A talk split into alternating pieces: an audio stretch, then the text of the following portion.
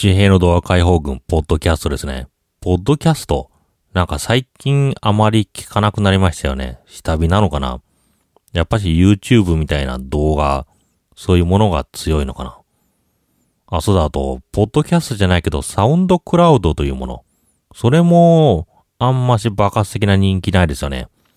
音楽やってる人が自分の音楽を気軽に配信する。そういうものとしては使ってるけど、あまり一般的じゃないですよね。やっぱし、動画付きが強いのかな。そんな感じがしますね。でもこのポッドキャストって、すごく手軽なんですよね。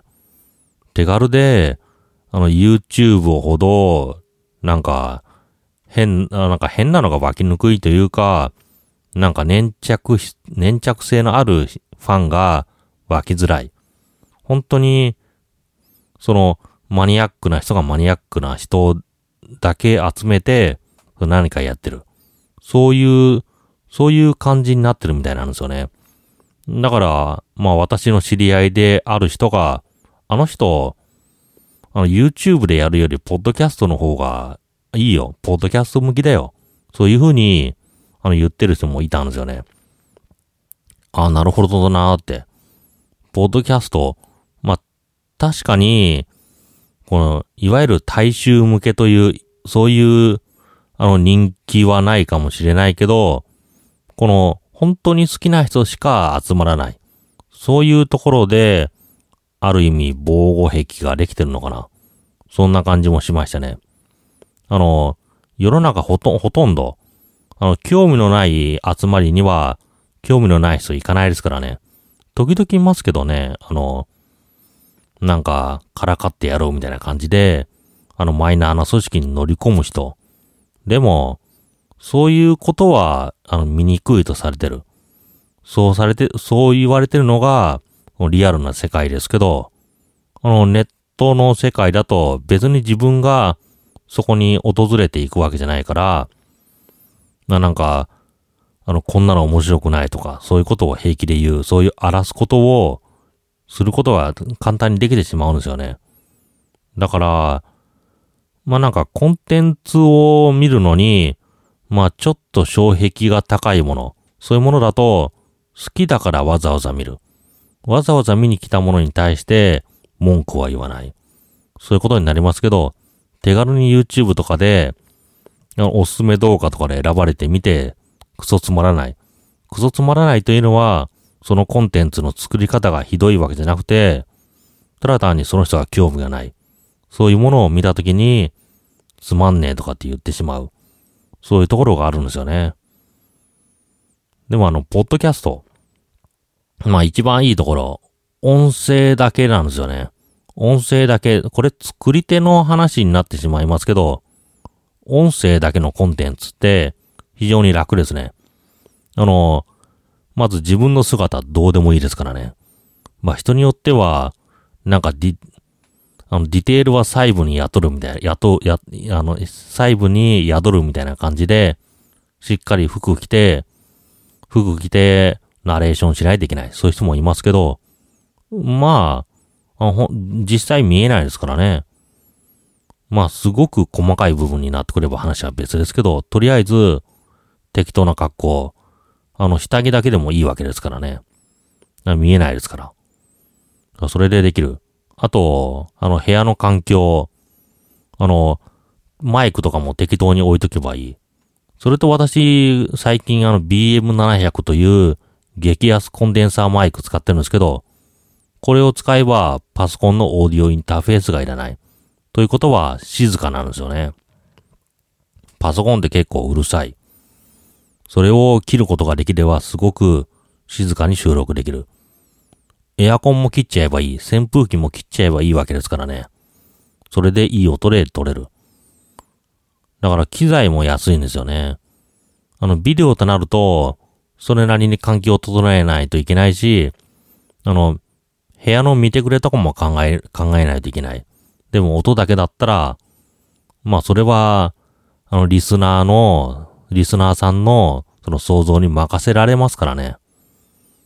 まあ確かに。あと、ラジオの弊害というと、あの、昔ラジオのあの DJ とかパーソナリティって、あの、顔とかって見えなかったんですよね。見えなかったっていうか、隠してるわけじゃなくて、何か FM 局とかラジオ局のパンフレットでも、パンフレットでもせ、失礼、パン、パンフレットとか積極的にもらわなければわからなかった。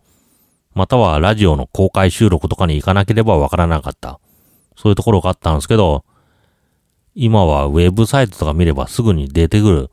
見たくなくても誰かがシェアしてる。そういうところがあるんですよね。ただ私、FM に関しては、顔を見ると残念だなってところがありますね。なんか夢がなくなっちゃったなって。やっぱラジオのパーソナリティは、顔は見えない。ちょっと謎めいた感じでやってくれるのがいいような気がしますね。あの、本名より、その、ラジオの活動名、そっちの方でやってもらう。そして顔は隠すみたいな。積極的に隠してくれる。そっちの方がいいような気がしますね。なんか、声を聞いてると、なんかいろいろ想像する。そしてその想像を、あの、壊れてほしくないんですよね。まあ、正確な情報が入って補正されていいだろうっていう。まあ、理屈的に考えればそうですけど、まあ別にラジオのパーソナリティ、あの、勝手なイメージで考えてても、それはこっちの自由ですからね。だからそういう自由を、このいろいろな情報、情報を開示することによって壊される。まあなんか、ちょっと残念な気もしますね。まあ今の時代なんて、そんな情報を隠すなんてできないですけどね。誰かが写真投稿しちゃえばそれがバッと広まる。それがみんなが欲しい情報であれば、広まる。でも、ある、あ、そうだ。いい、あの、いい話で、あの、ダフトパンクっているじゃないですか。あの、ヘルメット被って演奏してる。あれ、ヘルメット脱いだところを、なんかポロッと写真で撮ってしまったら、あれはあの、あの、面白い写真見えたとか、真の顔が見えて面白かったっていう、そういうことより、あの、私たちの夢なんだから顔は見せないでくれっていう、そういう、そういう書き込みが多かったんですよね。ああ、やっぱし自分たちで、このファンたちは自分たちで守ってるんだみたいな。守るべきものを守ってるんだみたいな。そういうところがありましたね。あの、見たくないものは見たくない。ミッキーマウスの中の着ぐるみ誰がいるか。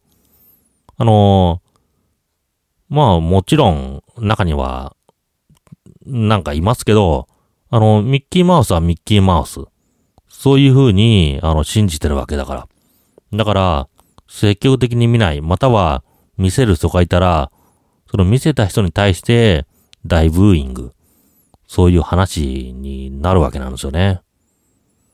だから、夢、夢は、ゆまあ、ほとんどの、多くの人、夢ってあると思うんですよね。それは、それをあの、死ぬまで信じさせてあげる。そういう考え方は必要なのかなと思いましたね。あ、そら、ディズニーネタ出ましたから、ちょっと残念なところ。あの、ディズニーの、あの、公式ホテル。あの、パークビュー。あの、客室から、そのパークが見える。まあ、すごくディズニーファンにとっては、いいじゃないですか。でも、誰かがあそこに泊まったら、あの、あ、明け方、軽自動車に乗った作業員が来て、清掃してた。まあ遊園地の運営だから当たり前、そう思いますけど、まあなんか、その、ディズニーだってそこを客室から見られてる。そういうこと分かってるわけだから、まあそこを軽トラックじゃなくて、なんかディズニーの車。そして作業員も作業服じゃなくて、あのディズニーの世界のコスチューム。そういうのでやってほしかったなって思いますね。